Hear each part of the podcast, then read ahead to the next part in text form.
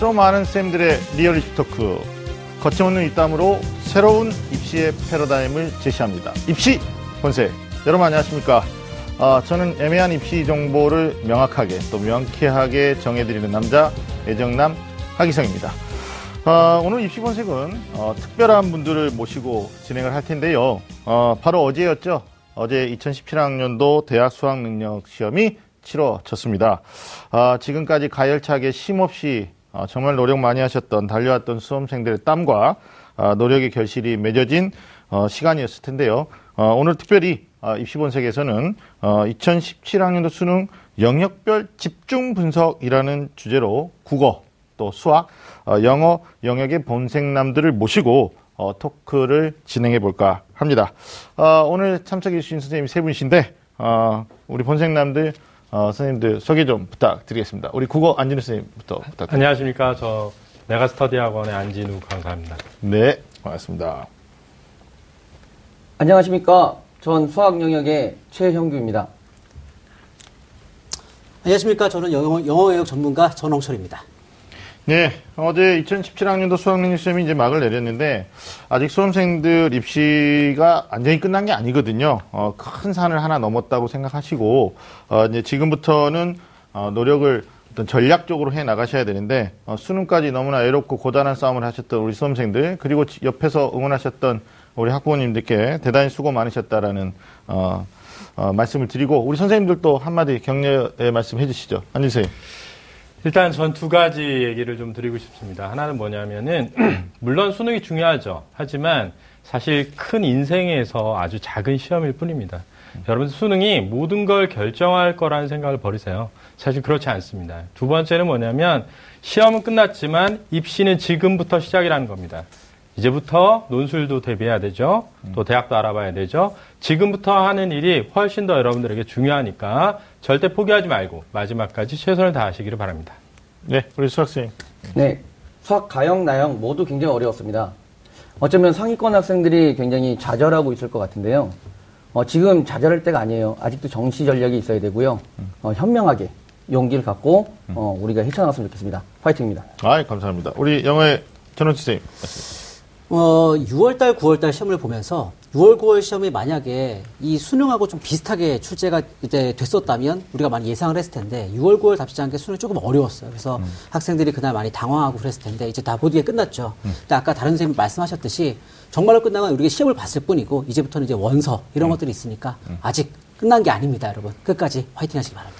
예, 세 분의 공통된 의견은 뭐 수고 많으셨다라는 격려와 함께 아직 끝난 게 아니다라는 말씀하셨습니다. 체념하지 마시고 어, 마지막까지 노력하셨으면 좋겠는데 어, 본격적인 어떤 수능 영역별 분석에 앞서서 어, 영역별 주요 흐름이 좀 궁금한데요. 어, 국어부터 전반적인 분위기는 좀 어떠셨나요?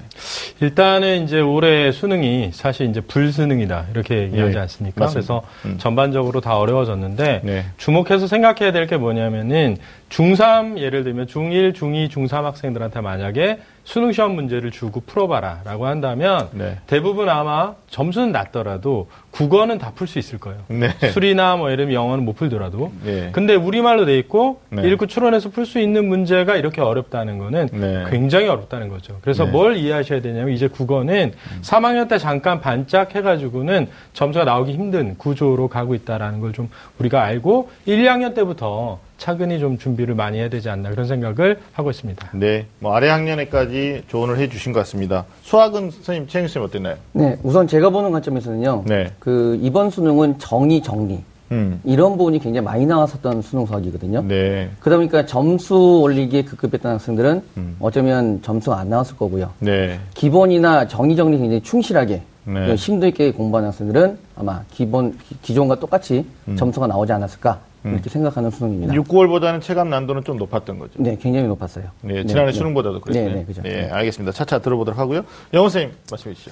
네, 아까도 제가 말씀드렸는데 제가 지난번에도 이 방송에 나와서 또 이런 말씀을 한번 드린 적이 있어요.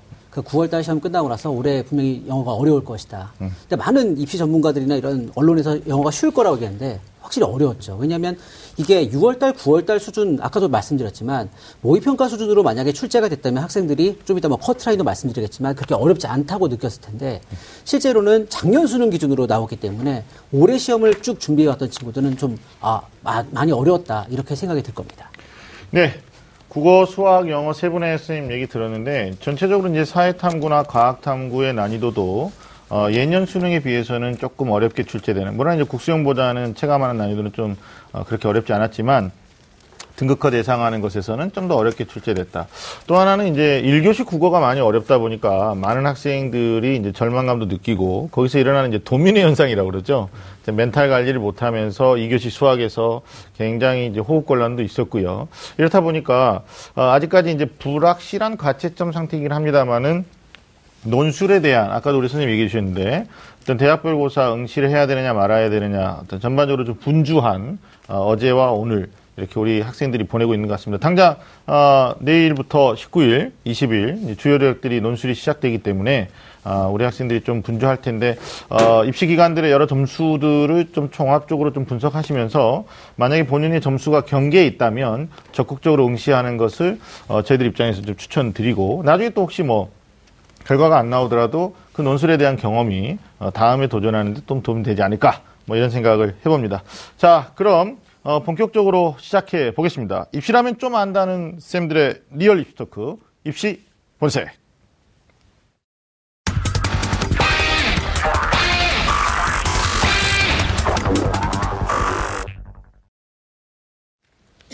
네, 안진우 쌤. 네. 어, 국어 영역 경우는 이제 수능을 보기 전부터 좀 말이 많았잖아요. 이제 그렇죠. 통합되면서 올해 수능에서 가장 큰 변수라고까지 이제 했었는데 어땠나요? 사실 이제 좀 큰 틀에서 좀 볼 필요가 있다고 저는 생각을 하거든요. 네. 뭐냐면은 지금 이제 교육부나 정부 당국에서 중요하게 생각하는 거는 사교육비를 줄여야 된다 이런 거거든요. 근데 그 일환이 어떻게 보면 영어의 쉬운 시험 문제였죠. 그렇죠. 또 하나는 뭐냐면은 수포자가 많다는 거죠. 그래서 학교에서 많은 학생들이 자고 있기 때문에 수학 문제를 좀 쉽게 내자 이런 추세였었거든요. 사실은 네. 그러한 상황에서 이제 6평, 9평 과정에서 뭐가 드러났냐면 국어가 굉장히 어렵게 나왔다는 거죠.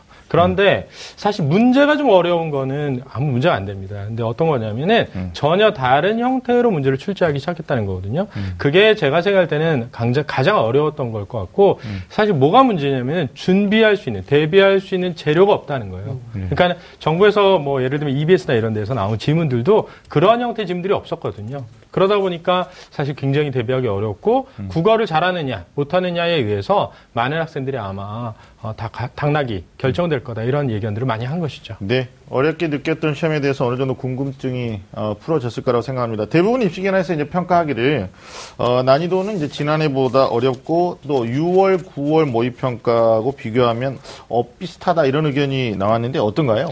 실제로 제가 이제 문제를 다 풀어봤더니요. 문제 자체의 난도는 9평보다는 좀 쉬웠던 것 같습니다. 네. 그런데 이제 어, 이게 수능이라는 상황에 있기 때문에 음. 학생들이 거기에서 어려움을 더 느꼈을 것이다 이렇게 생각이 되고요. 네. 주목해서 봐야 되는 건 뭐냐면은 물론 1등급 컷도 중요하죠. 그런데 평균이 몇 점이 나오느냐도 중요하거든요. 네. 근데 제가 볼 땐 평균 점수가 낮아졌다는 거죠. 그게 네. 음. 뭘 의미하냐면 과거에는 어려운 몇 문제가 있고 1등급이 낮아져도 평균은 좀 구가 높았거든요. 그렇죠. 근데 지금 이제 평균이 많이 낮아지고 있으니까 전반적으로 다 어려웠다. 네. 이렇게 이해가 되고 네. 그런 것 때문에 아마 백분이나 이런 데서도 좀 과거와는 다른 양상을 띠지 않을까 이렇게 생각하고 네.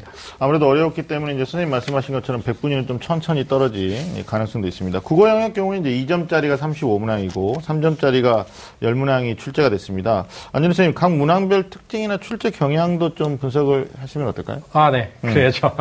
근데 이제 제가 어, 살펴봤더니 화작문법에서 화작의 경우에는 네. 과거와 좀 다르게 비문학 지문을 읽듯이 정보를 좀 사실적으로 파악해서 풀어야 되는 문제들이 좀 출제가 됐거든요. 네. 그래서 정답률 자체는 높았지만 그걸 푸는데 시간이 좀 더 걸렸을 것이다. 이렇게 네. 생각이 들고요. 예. 근데 문법 문제는 사실은 아, 이게 뭘 묻는 거지? 라는 걸 모르는 문제가 출제됐다는 거예요. 이게 뭘 의미하냐면 어, 이런 걸 묻는 거야 라는 걸 반복적으로 연습을 하거든요. 연습이 된 학생들은 금방 빨리 접근해서 풀죠. 근데 접근 자체가 안 된 겁니다. 그러니까 문제 자체가 어렵다기보다는 뭘 보고 풀어야 되는지 몰랐다. 이렇게 이해하시면 될 것 같고요. 네. 그 다음에 이제 비문학 지문을 좀 잠깐 말씀드리겠는데 네. 정답률이 낮았던 모든 문제들이 문법 문제 한 문제 빼고는 다 비문학이었거든요.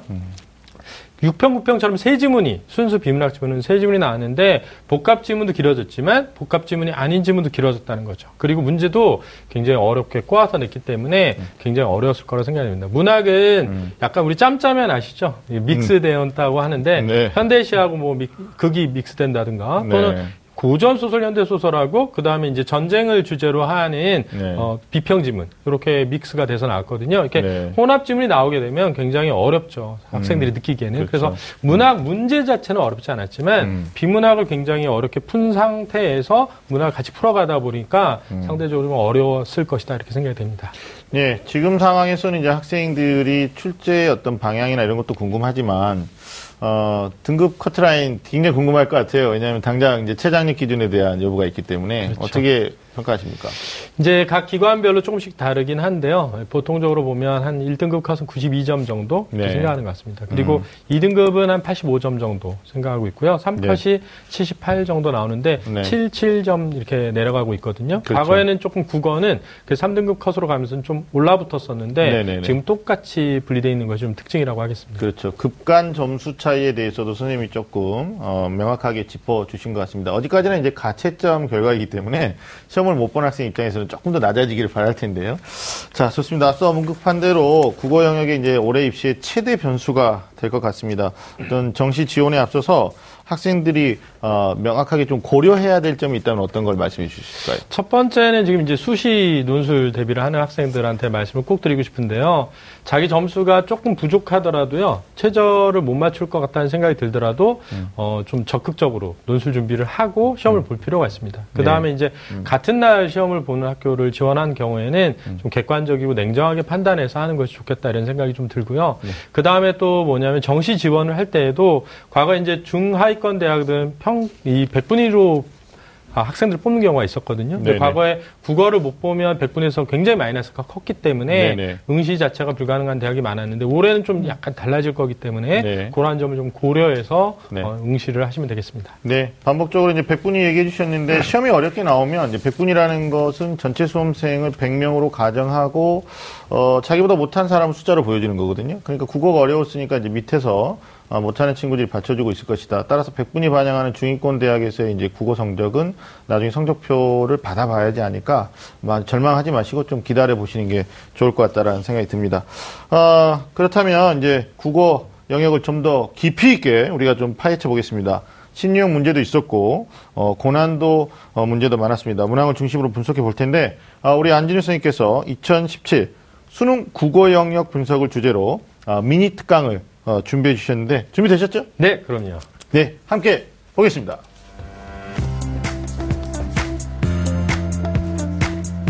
자, 어,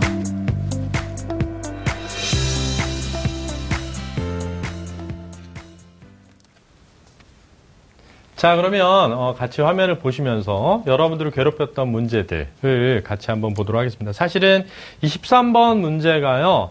오답률은, 그러니까는 정답률이 낮았던 문제로는 두 번째였거든요. 그런데 이 문제가 1등급, 만점과 1등급을 가른 문제예요. 그러니까 실제로는 이제 다른 문제가 오답률은 더 높았지만 만점이냐 아니냐.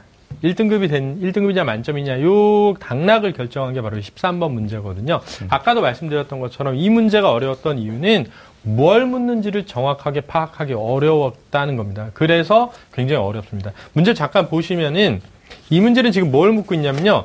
여기 흐릿하게 보이실 텐데 타동사와 자동사의 구별에 대해서 물었거든요. 근데 여기 계신 어, 선생님들 잘 모르시겠지만 학생들도 아마 이제 알 텐데 보통 타동사, 자동사는 잘 배우지 않습니다. 문법에서 잘 배우지 않고요. 특히 고전 문법의 경우에는 현대국어, 중세국어를 배울 때 비교 가능한 것들이 있거든요. 그래서 그런 비교 가능한 것들을 중심으로 배우지 이렇게 타동사, 자동사를 잘 배우지 않거든요. 그러니까 배우지 않았는데 또 뭘 묻는지도 정확히 모르는 게 딱 나왔다는 거죠.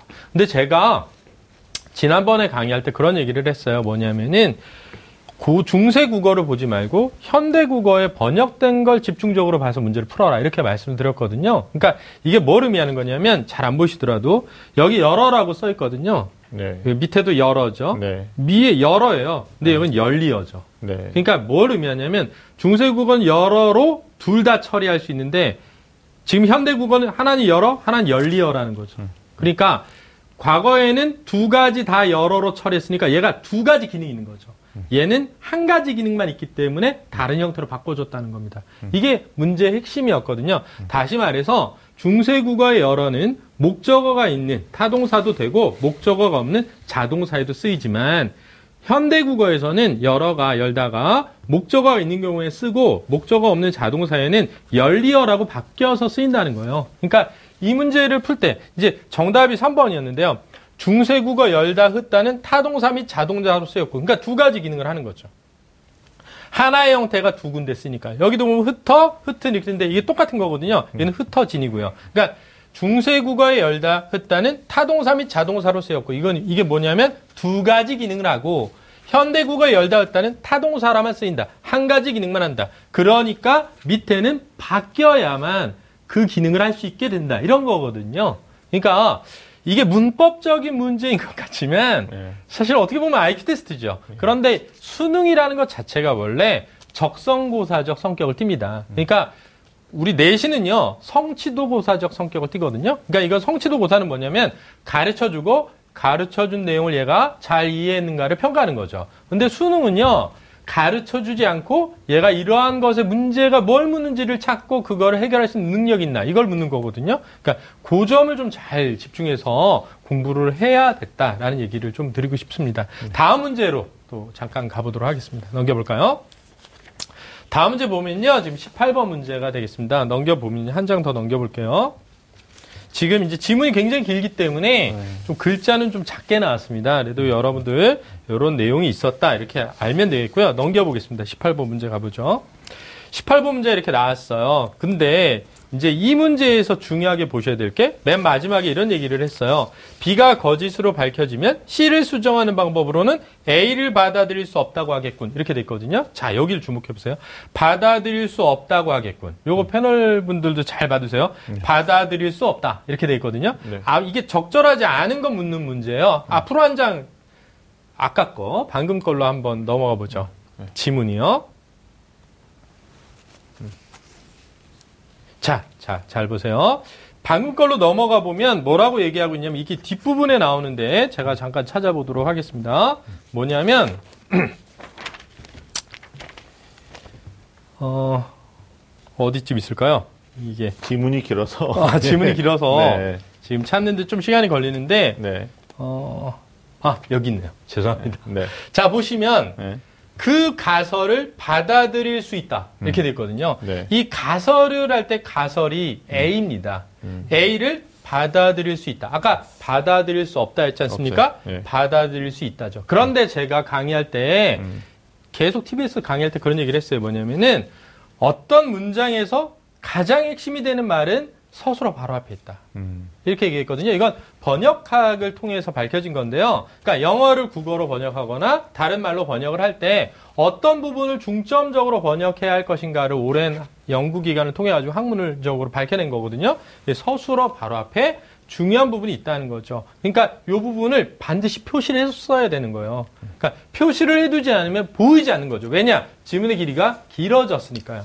그러니까 어느 부분에 표시를 할 것인가가 없으면 결국은 풀 수 없게 된다. 이 지금의 수능은요. 그래서 단지 읽고 이해하고 문제를 푸는 수준을 넘어서서 이제는 저- 정확하게 필요한 부분에 표시를 할 수 있는 능력도 필요해졌다. 이렇게 이해하시면 될 것 같습니다. 19번 문제로 한번 가보실게요.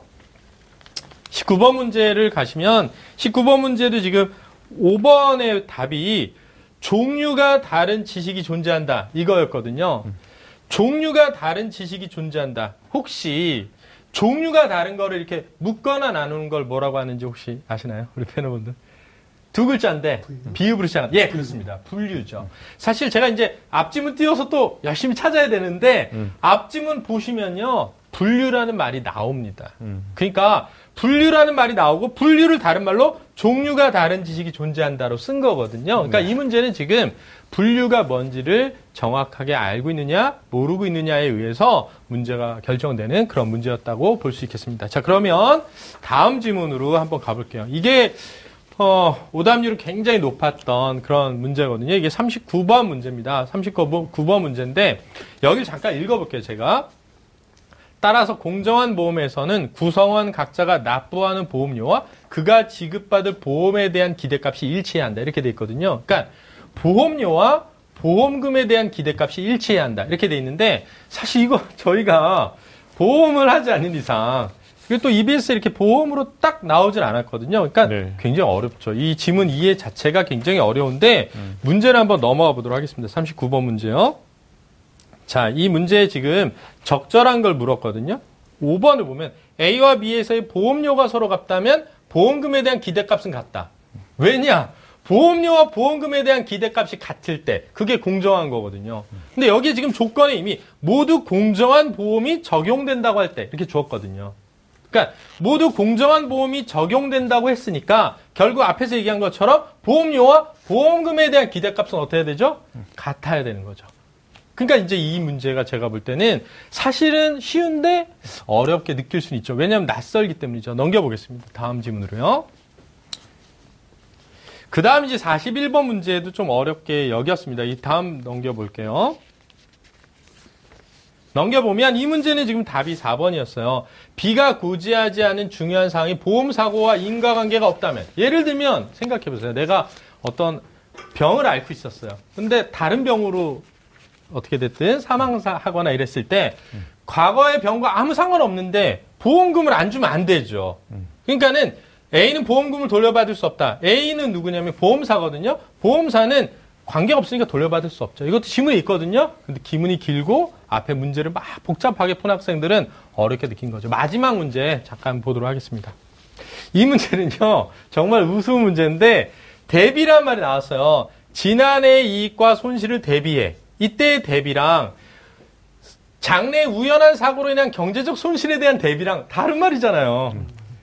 이거는 준비하는 거죠. 미리 준비하는 거고, 이건 차이점을 드러내는 거거든요. 그런데 이 둘이 다르다는 걸 학생들이 굉장히 많이 몰랐어요.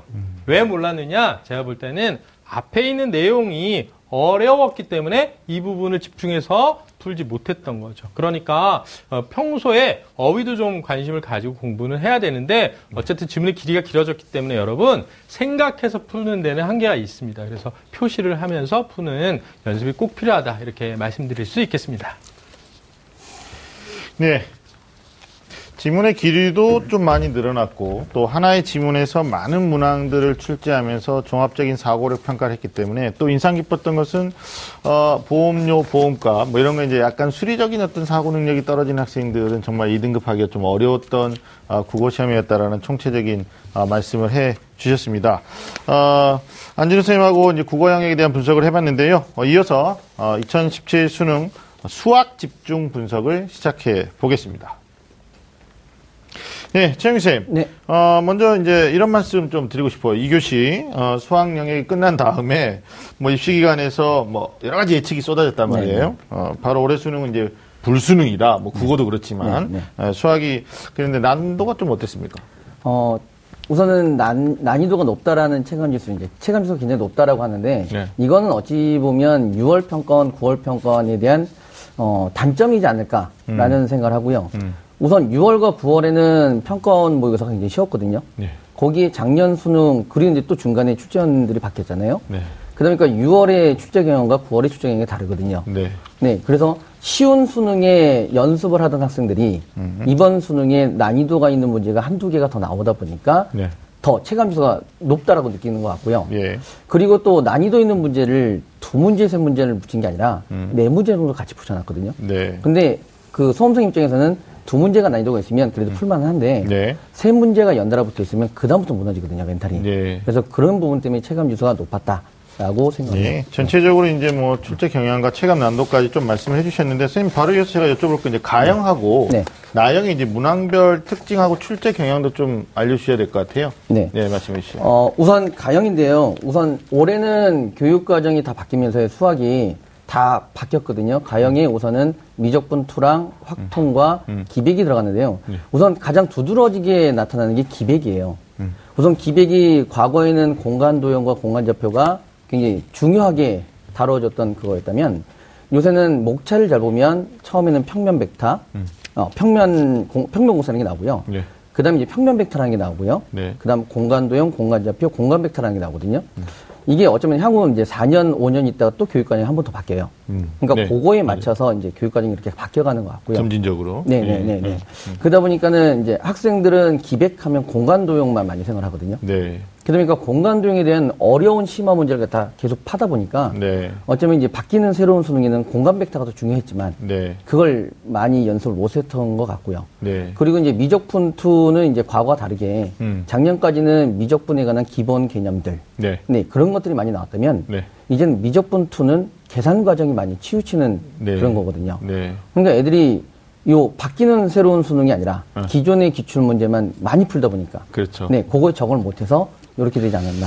네. 적응력의 문제 지적해 주셨습니다. 또 어떻게 보면 이제 가형하고 나형, 이제 가형은 이과 학생들이, 나형은 문과 학생들인데 모두 다 이제 분, 분별력을 좀 갖추고 있었다, 변별력이 높았다 이렇게 보는데 어, 상위권 따져보면 특히 인문계 수험생들이 네, 예, 나형의 어려움이 좀 컸, 컸다고 이렇게 보는데 어떻게 네. 보십니까? 우선 나영이 조금 어려웠었던 거든요. 네. 역시 마찬가지로 문과도 어, 도형이 많이 나가면 우선은 문과 학생들은 어려웠는데 음. 네. 도형이 조금 많이 나왔고요. 네. 그리고 그 예년과 다르게 미적분 원이 더 심화적으로 나왔어요. 아, 네. 그리고 이제 애들이 확률과 통계를 좀 많이 대비를 했지만 네, 예상 외로 확률과 통계는 좀 난이도가 낮았고요. 네. 네. 그러니까는 많이 빗나간 거죠. 네. 뭐 역시 이제 수학이 쉬운 수능 기조에서 계속적으로 등급 컷이 좀 높게 형성됐었고요. 네. 6월에도 그렇게 나왔었는데, 어, 선생님, 가형하고 나형, 이제 수학이다 보니까 두 개 다 얘기해 주셔야 되는데, 네. 가나형의 등급 컷, 뭐 어떻게 좀 예상하십니까? 네.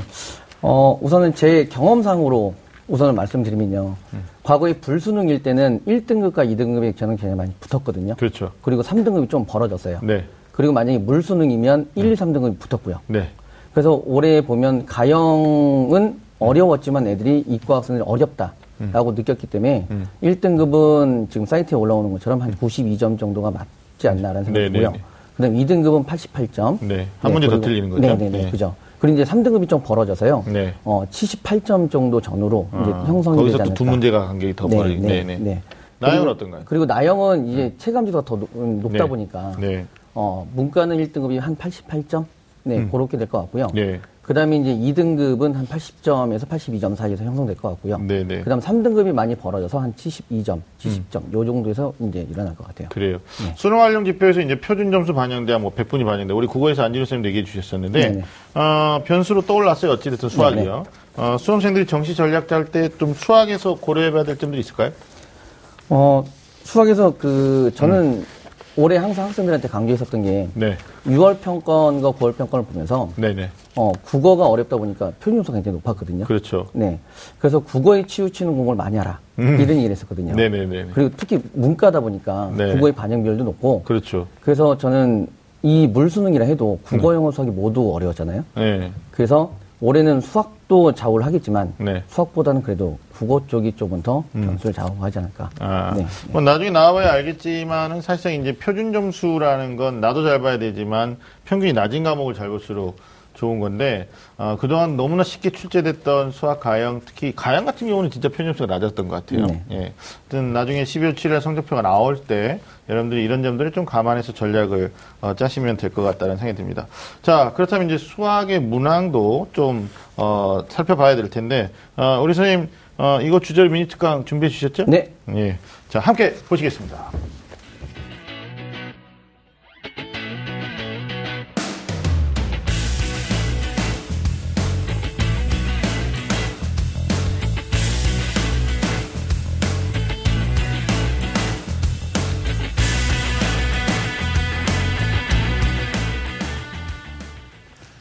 자, 우선은 가형 16번입니다. 가형 16번은 어려운 문제는 아닌데요.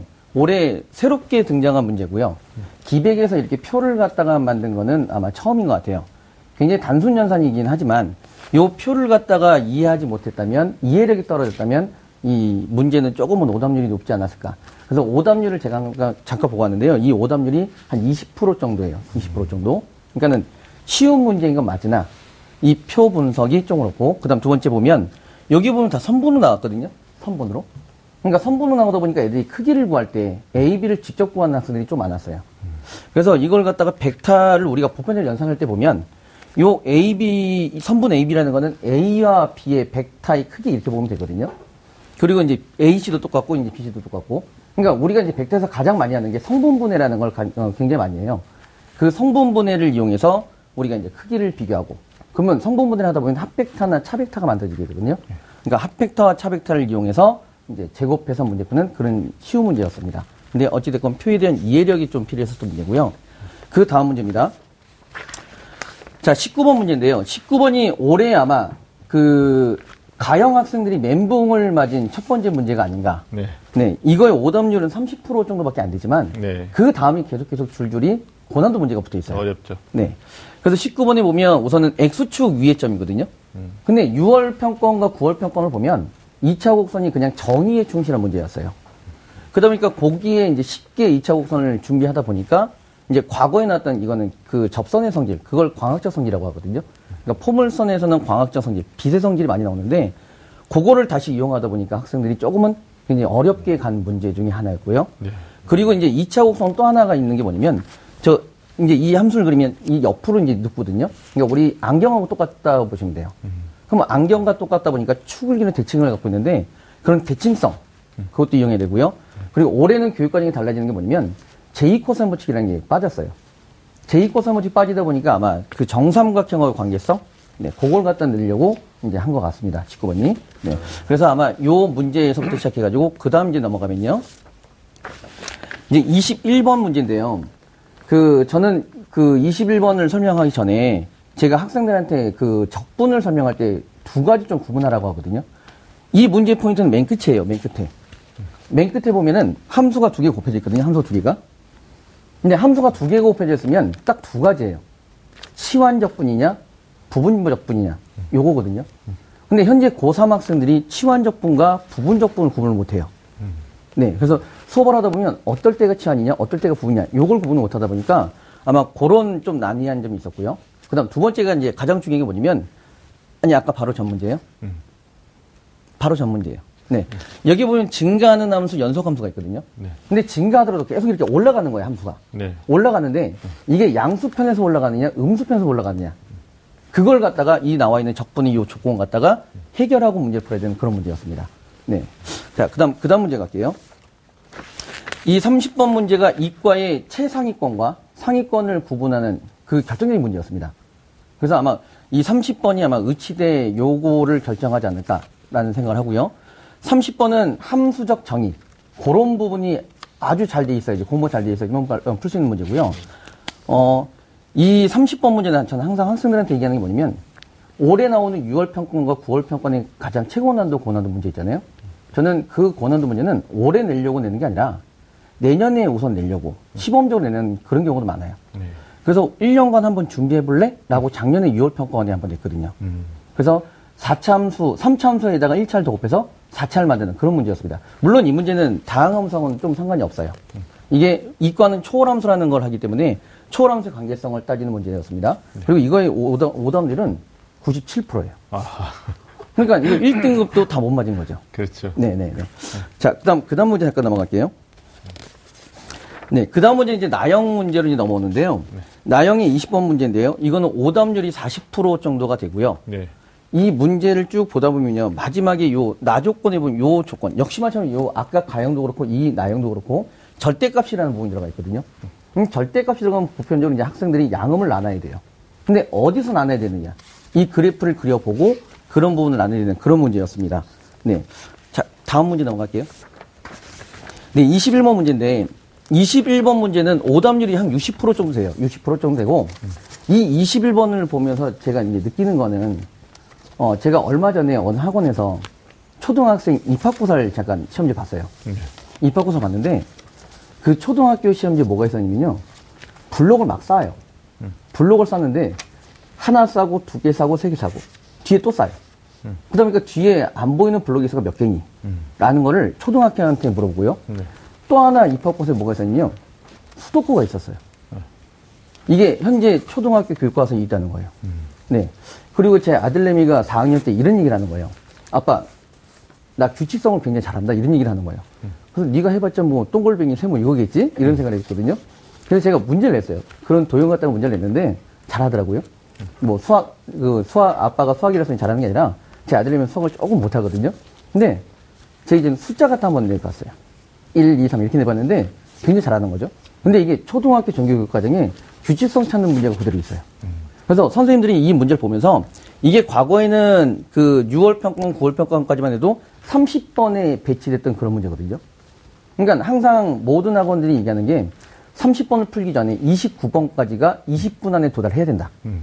그리고 나머지 7, 80분을 30번을 쏟아부어야 풀 수 있는 그런 문제다. 라는 걸 21번에 배열한 거죠. 네.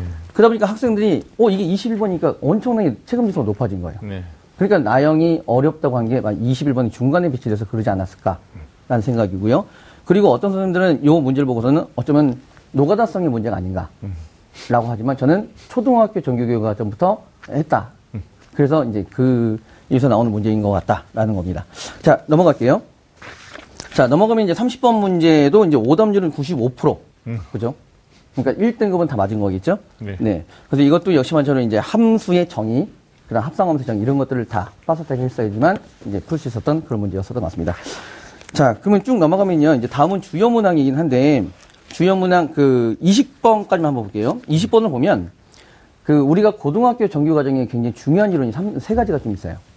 어, 적분에는 미적분학의 기본 정리라는 게 있고요. 그다음에 그 기백에는 삼순원의 정리라는 게 있고요. 그다음 그 적, 뭐 미분에는 평균값 정리라는 게 있거든요. 항상 제가 얼마 전에 학생들이 저한테 이렇게 물어보는 거예요. 선생님, 진입 판정이 나올까요? 그래서 제가 나오, 나올 것 같다. 근데 나오는데 나오면 평균값 정리가 아닐까? 고등학교 과정이 굉장히 중요한 이론이니까. 근데 그게 바로 20번에 나온 거죠.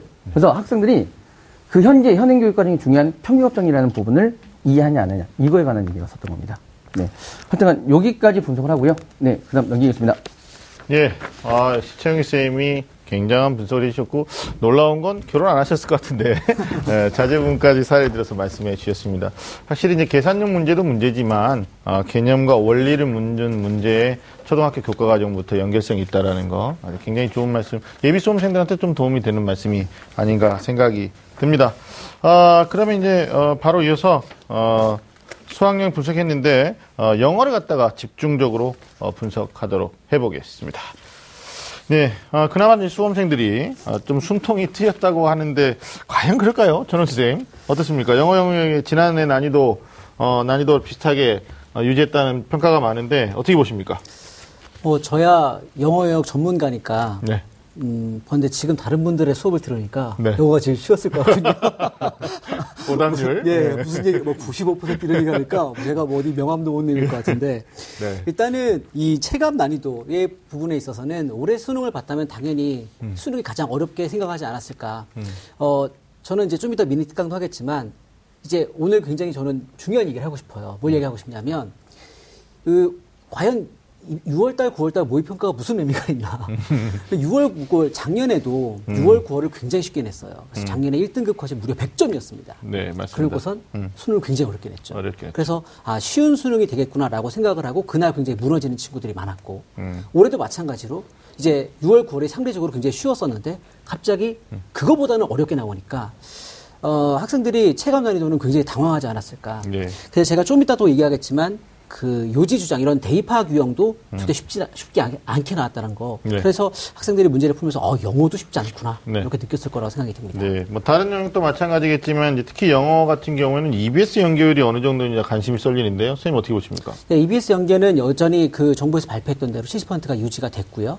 어, 70% 유지가 됐는데 이제 작년부터 바뀐 건 뭐냐면 이제 간접 연계가 있고 직접 연계가 있습니다. 그래서 간접 연계라고 하는 것이 그들이 발표하기에는 이제 어, EBS 교재와 거의 내용이 유사한 그러니까 소재와 주제가 유사한 것을 내겠다라고 얘기를 했는데 실제로 EBS 지문을 이제 어제 시험지가 나오고 네. 이제 간접 연계라는 거 알고 문제를 풀 거잖아요. 네. 근데 저도 EBS 교재를 한 다섯 번, 여섯 번 봤는데 네. 이게 과연 EBS 지문에 있었던 건가? 라고 하는 생각이 들 정도로 네. 작년보다 간접 연계가 훨씬 더 간접 뭐죠? 연계. 예, 그냥, 음. 그냥 비연계에 가까운 그런 문제가 나왔고요. 직접 연계는 여전히, 그러니까 직접 연계라고 하는 건 지문이 똑같이 출제되는 건데 음. 그게 여덟 문제가 나왔고 그 주요 문항에서 나온 것이 그나마 좀 학생들에게 한숨을 돌릴 수 있는 요인이 아니었나 생각이 듭니다. 예. 뭐, 이번 수능 영역, 특히 영어 같은 경우는 이제 대다수 수험생들이 이제 시간 부족을 좀 느꼈다고 하는 학생들이 많아요. 저희한테 이제 점수 불러주는 친구들. 그만큼 이제 문제풀이에 조금 어려움을 겪었다 이런 생각이 드는데, 뭐 결정적인 역- 역할을 한 문항이 있다거나 아니면 또 원인이 있다면 어떻게 분석할 수 있을까요? 음, 늘 영어 공부를 할 때 시간이 모자라고 하는 건 음. 무조건 어휘력하고 관계가 있어요. 단어를 얼마나 많이 아느냐. 그래서 이제 보통 그동안 나왔던 단어들을 외우고 그다음 시중에 나와 있던 그런 단어들을 외우게 되면 수능을 볼 때 큰 문제점이 없어야 되는데 이번 같은 경우에도 이제 학생들이 쉽게 느끼는 그런 유형들, 즉 아까도 얘기했듯이 대입학 유형들에도 굉장히 어려운 고난도 유형들의 어휘들이 많이 출제가 되었고 그래서 그런 부분들에서 굉장히 당황을 하게 되면서 학생들이 시간의 부족을 많이 느꼈을 거라고 생각이 듭니다. 네. 뭐 바로 이어서 여쭤볼 텐데, 영어 각 문항별 특징이나 출제 경향도 좀 말씀해 주시죠. 네, 제가 이걸 진짜 준비하면서 너무너무 좀 속상한 부분도 많고 네. 또 학생들 제가 대변해 줘야 될 것 같은데 네. 첫 번째는 처음에 시작되면 이제 18번 목적 문제가 있고 신명 문제가 있는데 뭐 그 정도는 아이들이 이제 쉽게 푼단 말이에요. 근데 네. 20, 번부터 시작되는 이제 대입학 유형들도 보통 EBS와 주제와 소재가 유, 이제 유사하게 출제가 된다고 그들이 발표를 했으니까 네. 이제 EBS를 많이 풀어봤으면 내가 유사한 주제가 나오겠거니라고 생각을 했는데 굉장히 비연기에 가까운 그런 지문들이 출제가 되었다는 거. 두 번째 그런 대입학 유형들에 나와 있는 어휘들의 수준 자체가 전체적으로 좀 높았다라고 하는 거. 네. 참 그나마 다행인 건 선택지가 좀 극명하게 갈려서 선택을 하기가 그나마 좀 쉬웠지만 지문 자체는 예년에 비해서 상당히 그 지문 문제 자체는 상당히 어려웠다라고 하는 부분. 그래서 초반에 앞에서부터 문제를 쭉 풀어 나갈 때 듣기 평가 나오기 전까지 한 15분 동안에 굉장히 당황을 했을 가능성이 높고요. 네. 두 번째로는 빈칸 문제인데요. 네. 좀 이따 이제 미니 특강도 하겠지만 빈칸 같은 경우에가 모두 네 문제가 출제가 됩니다. 네. 그리고 네 문제 중에 두 문제는 EBS가 직접 연계가 늘 되어 왔어요. 한 번도 그런 적이 없습니다. 네. 6월달, 9월달 그리고 최근 뭐 EBS가 처음 이제 출제될 때부터 그랬는데 갑자기 이번 수능에서 한 문제가 음. 어, 직접 연계가 나오고 나머지 세 문제가 비연계로 나오게 됩니다. 그래서 제가 아까 얘기했듯이 그럴 거면 6월, 9월 걸 왜 보냐. 이 어떤 기준을 줘야 되는데 모의평가라고 하는 부분에서 이렇게 나올 거야라고 하는 걸 줘야 되는데 그렇지 않게 나왔다는 거죠. 네. 또한 40번 문제, 즉 한 줄 요약 문제가 그 EBS가 연계된 최초로 EBS가 또 연기가 됐습니다. 한 번도 연- 연기가 된 적이 없어요. 따라서 아. 시중에 이, 이 한 줄 요약 문제로 변형 출제된 문제를 풀어본 적도 없고 학생들이 대비도 하지 않았을 텐데 음. 네. 음. 그런 문제가 나왔다라고 하는 부분. 다행히 한 줄 요약이라고 하는 건 지문을 알고 있으면 음. 아, 요지를 알 수 있으니까 바로 풀 수는 있었겠지만 그런 부분에서 음. 여러 가지 학생들을 좀 당황하게 하는 부분들이 있었습니다. 네, 알겠습니다. 아, 이거 혹시 방송 우리 학부모님들이 보신다라면, 야, 우리 자녀가 왜 이렇게 평소보다 득점이 안 됐느냐에 대해서 우리 전호 선생님께서 아, 마치 학생 입장에서 대변을 해주는데, 뭐 일리가 있고요. 요즘 뭐 대세가 허탈하게 만드는 건데 영어도 상당히 비연계에서 허탈함을 준 것 같습니다. 뭐 골고루 잘 받아야지 정시에서 유리한 구조, 불수능 계속적으로 언급되고 있는데, 아, 최 선생님 영어 예상 등급도 좀 말씀해 주시죠. 네. 이제 지금 사이트에 뭐 여러 가지 돌아다니는 그런 정보들이 있는데요. 일단은 음. 이제 학생들 입장에서 좀 말씀을 드리면 6월달 1등급 컷이 93점이었어요. 네, 그 다음에 9월달은 98점이었습니다. 그렇죠. 그리고 수능은 93점입니다. 그러니까 음. 어, 6월달로 다시 돌아갔다는 거죠. 2등급 컷은 지금 88, 9월달에는 94였습니다. 음. 그리고 지금 예상이 들기로는 86, 7에서 형성이 되어질 것으로 보여집니다. 네. 그리고 3등급 컷은 6월 달에 79, 그다음에 9월 달에 85점까지 올라갔었는데 다시 78점으로 떨어졌으니까 음. 네. 학생들이 체감상으로도 그리고 실제로도 이번 수능에 올해 본 시험 중에 가장 어렵다 이렇게 생각이 되었습니다. 네, 물론 가채점이긴 합니다만은 이제 국어 수학과 마찬가지로 우리 학생들이 정시 지원에 앞서서 성적표 나오기 전까지 또 나온 다음에 고려해야 될 사항들 선생님 전략적으로 좀 말씀해 주실까요? 네, 이게 이제 뭐 영어 영역뿐만 아니라 다른 것도 다 마찬가지죠. 이제 국어랑 영- 이제 수학 이런 것들이 다 나와 보고 백분위기 보고 또 자기에게 어떤 유리한 것을 선택해서 학교를 지원하냐 상당히 중요한데 저는 이런 말씀을 드리고 싶어요. 내년 혹시나 만약에 좌절하게 내년에 된다면 절대 평가가 됐을 때 대한민국 초유의 사태란 말이에요. 네. 그럼 과연 이 난이도를 맞추는 것에 있어서 네. 평가원이 과연 승리할 수 있을까? 네. 굉장히 불리할 거라고 보여져요. 그래서 이 내년을 만약 혹시나 준비하신다면 내년에도 무조건 어려운 수능을 준비하시는 것이 네. 그 훨씬 더 마음 편할 것 같습니다. 네, 어, 2018학년도 절대평가에 따라서 이제 난이도를 조절할 수밖에 없었던 평가원의 어떤 머리 무거움도 우리가 좀 느낄 수 있었던 것 같고요. 역시 예리하게 전호 선생님 말씀해 주셨는데, 어, 영어는 조금 난도를 가지고 가면서 1등급 90점 안에 수를 줄이려고 하는 인원 수를 줄이려고 하는 그런 시험이었다라고 전체적으로 분석할 수 있을 것 같습니다. 자 이번에도 주목할 만한 문항들을 좀 살펴봐야겠죠. 우리 전홍철 선생님이 어, 2017 수능 영어 영역 분석을 주제로 미니 특강을 준비했습니다. 함께 보시죠. 네.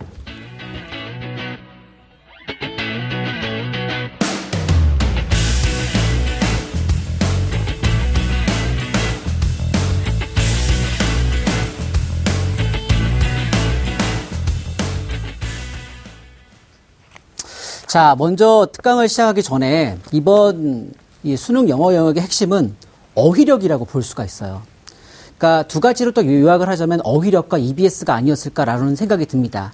그리고 지금 제가 풀 이 문법 문제조차도 어휘를 물어보는 문제가 많이 나왔어요. 이런, 이런 식으로 어, 문법 자체가 아니라 어휘를 물어보는 문제는 사실 공무원 영어에서나 나오는 그런 문제였는데 이게 굉장히 특이합니다. 제가 한번 볼게요. 먼저 이 문법 문제는 항상 그 오답률 탑5에 항상 들었고요. 이번에도 들었고 정답률은 약 한 40%에 이제 불과합니다. 먼저 이게 처음에 보시면 those에 밑줄이 쳐져 있는 이런 문제였는데 이 those가 뭐냐면 그냥 사람들 이라는 뜻을 가진 것입니다. 그러니까 그런데 이제 먼저 아셔야 될 것은 뭐냐면 제가 지난번 여기 TBS 나와서 특강을 했었는데 문법 문제만큼은 무조건 예전에 기출 문제를 꼭 봐라라고 말씀을 드렸어요. 이 those가 사람들이라는 말을 가리키고 그리고 그것이 그리고 복수 명사가 되는 것은 이미 수능에 한 번 정확하게 출제된 적이 있었습니다.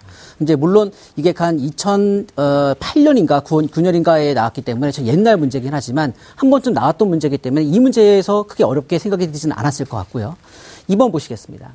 2번 보시면 이제 depressed에 밑줄이 쳐져 있는 문제인데 여기 이제 뒤에 이제 OR이 나와서 병렬 구조에 걸리는 문제입니다.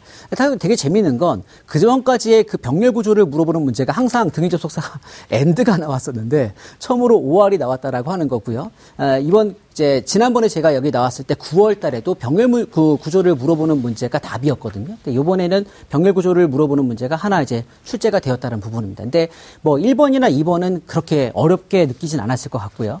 3번 보겠습니다. 이 3번 같은 문제가 이게 지금 28번 문제가 EBS 직접 연계 문제입니다. 그리고 EBS 직접 연계고 굉장히 예, 내용이 되게 쉽게 기억에 나는 내용이에요. 이제 여러분들이 EBS를 어떻게 준비하느냐 이런 부분에 있어서 어, EBS가 간접 연계가 있고 직접 연계가 있단 말이에요. 근데 직접 연계라고 하는 건 지문이 같아요. 지문이 거의 똑같습니다. 아주 일부분이 바뀌는데 어떤 부분이 바뀌었는지 스스로 학생이 판단할 수 없을 정도입니다. 그런데 이 글이 뭐에 대한 글이었냐면 제가 말씀을 드릴게요. 어, 병원에 환자들이 있는데 그 환자들이 애완동물을 기르게 되면 그 거기서 굉장히 위안을 얻는다는 겁니다. 음. 그리고 그 애완동물들은 이 환자의 옛날 건강한 모습을 기억하지 못하고 지금 당장 자기에게 사랑을 주는 존재로 그냥 기억하기 때문에 무한한 사랑을 어, 사랑을 다시 준다라는 것이죠. 그래서 환자들이 애완동물과 굉장히 유대감을 많이 느낄 수가 있다.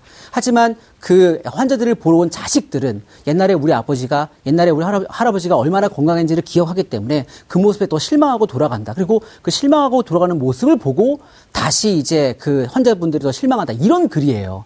그러면 이 글이 뭐라고요? 아픈 그 환자들을 위해서 애완동물이 사용되어지는 이런 내용입니다. 그럼 여기 봤을 때 펫사 유즈드라고 돼 있어요. 그러면 유즈드는 아가 동사니까 유즈드는 PP란 말이에요. 그러면 과거 분사에 밑줄 쳐져 있으면 혹시 현재 분사가 아닐까 생각을 해봐야 되는 능동 수동의 문제로 봤을 때 애완동물은 그냥 딱 생각하기에도 애완동물은 사용해요, 사용돼요. 사용이 되어지겠죠. 그렇죠. 그러니까 내용을 알고 있으면 그냥 맞출 수 있는. 즉, 이 어떻게 어떤 분들은 이런 것들이 음, EBS 출제의 맹점이라고 하지만 뭐 우리가 어떤 입시가 바뀌고 이러면 불평할 것이 아니라 거기에 적응하는 것이 관건이듯이 내용을 알고 있으면 그냥 내용을 맞출 수 있었던 문법 실력과 관계없이 그런 내용들이었습니다. 역시 마찬가지로 또 그걸 문법적으로 설명을 해드려도 유즈라고 하는 것이 타동사로 쓰였을 거기 때문에 만약에 유증이라고 하는 어, 현재 분사로 쓰인다면 뒤에 목적어가 필요하지 않았을까? 근데 뒤에 목적어가 없는 관계로 유즈드라고 하는 PP가 맞다라고 하는 부분이고요. 그 다음 4번을 봤을 때 이제 what이 나오는데 여기에 있는 4번하고 여기에 있는 5번이 서로 연결이 되어 있습니다. 여기 보시면 what their parents or grandparents once were라고 되어 있죠. 그러니까 그들의 부모님과 조부모님들이 옛날에 어땠는지라고 하는 표현이 있는 거예요. 그리고 이제 5번을 보시면 여기 보시면 어 여기 나오죠. 어 what 하고 나오고요. 아까도 좀 what이 나왔죠. 뒤에 aged가 나오고요. 여기는 age 대신 뭐가 나냐면 their parents or grandparents가 나왔죠. once, once 똑같죠. 그리고 여기 뭐가 나냐면 was가 나와요. 자, 이 문제를 보고 되게 좀 어이가 없었는데 왜 어이가 없었냐면 사실 제가 지난번에도 말씀드렸을 때 그 어, 비동사에 밑줄 쳐져 있으면 수일치를 생각해라 이런 제가 말씀을 드렸어요. 그래서 지금 얘가 워즈에 밑줄 쳐 있으니까 혹시 워가 아닐까 생각해 봐야 되는 게 맞단 말이에요. 그런데 수일치는 사실 세 가지가 있어요. 첫 번째 주어와 동사의 일치가 있고, 그다음 수식어와 피수식어의 일치가 있고, 그다음에 어 그 앞 뒤에 있는 그 선행사와 그다음에 그 뒤에 나온 관계대명사의 이런 일치가 있단 말이에요. 근데 얘는 그 어떤 것도 해당하지 않고 여기 나와 있는 de-aged 즉더 플러스 형용사가 형용사 people이 됩니다. 형용사 people. 즉 얘가 복수명사라는 어휘를 알고 있어야 됩니다.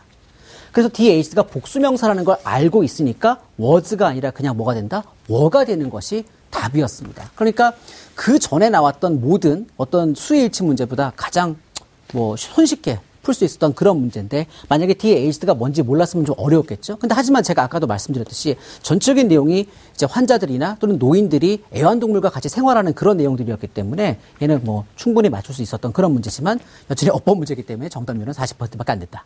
이런 내용이었습니다. 그다음 보겠습니다. 31번 문제는요. 역시 EBS 직접 연계입니다. 제가 아까 말씀드렸죠. EBS가 직접적으로 연결된 어, 연관된 문제가 원래 빈칸 네 문제 중에서 항상 두 문제가 늘 연결이 되어 있어요. 늘. 언제나 늘 두 문제가 연계가 되어 있는데 이번에는 딱 한 문제만 연계가 되었는데 이게 그 문제입니다.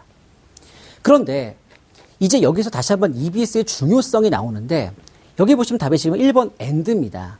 그럼 여기 모든 사람들이 이 지문을 전혀 모른다고 봤을 때 그냥 1, 2, 3, 4번의 선택지만 봤을 때 end는 뜻이 뭡니까? 마지막이잖아요. 아니에요. 여기서 여기는 목적이란 뜻이에요. 그러니까 지금 답이 1번이고 end가 목적이라는 뜻을 원래 이 지문을 풀고 이 지문을 이해하고 있었다면 end가 목적이라는 뜻을 알고 있었을 것입니다. 왜냐하면 그걸 모르면 이 문제를 이 지문을 이해하지 못하거든요.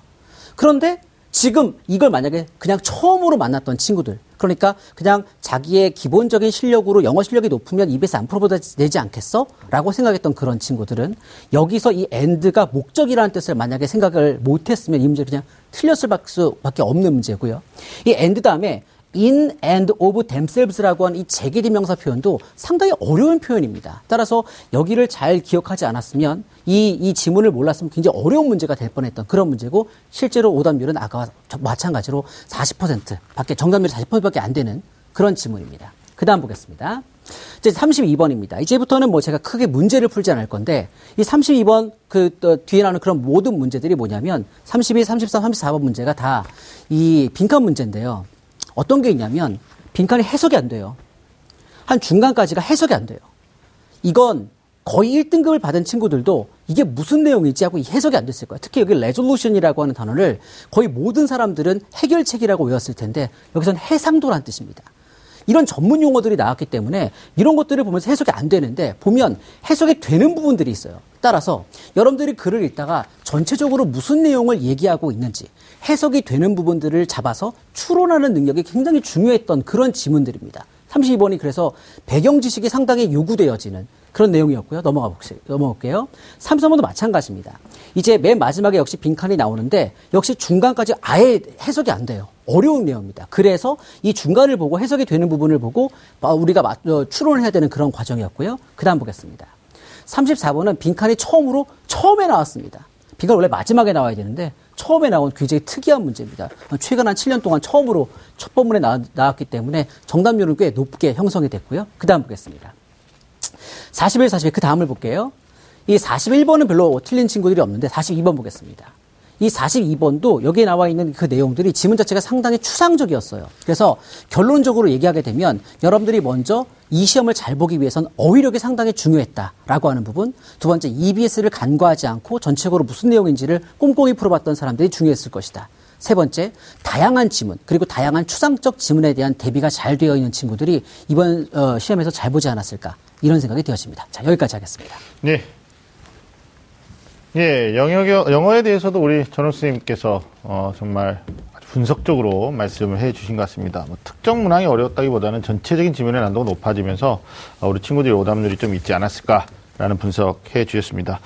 어, 지금까지 이제 국어, 수학, 영어 세 개 영역에 대해서 중심으로 우리가 2017 어, 대학 수학 능력 시험에 대한 영역별 집중 분석을 해봤고요. 자, 여러분은 지금 좀 아는 쌤들의 리얼 입시 토크 입시 본색과 함께하고 계십니다. 네. 어, 우리 세분 선생님, 우리 국어 안진우 쌤, 또 수학의 최영희 쌤, 어, 영어의 전원 쌤, 어, 오늘 정말 고생 많이 하셨고요. 어, 선생님들께서 분석해 주신 내용들이 뭐 올해 수능 본 친구들한테도 도움이 됐을 것 같고, 어, 사실 그 우리 입시본색은 예비생들도 많이 보거든요. 어, 선생님도 관심 많이 가져주시고, 오늘 정말 고생 많이 하셨습니다. 네, 고생하셨습니다. 감사합니다. 감사합니다. 네, 세 분의 선생님이 어, 문항을 분석해 주시면서도 계속적으로 말씀하셨던 내용이죠. 아직 끝난 게 아닙니다. 아, 여러분들 정시 수능 성적표 받으시고 어, 수시에 추가 합격까지 다 끝나는 그 시점까지 어, 노력해 주셨으면 좋겠습니다. 자, 매주 금요일 밤 9시 좀 아는 쌤들의 리얼 입시 토크는 계속됩니다. 지금까지 저는 애매한 입시 정보를 명확하게 어, 정해드리는 남자 애정남 하기정이었습니다. 고맙습니다.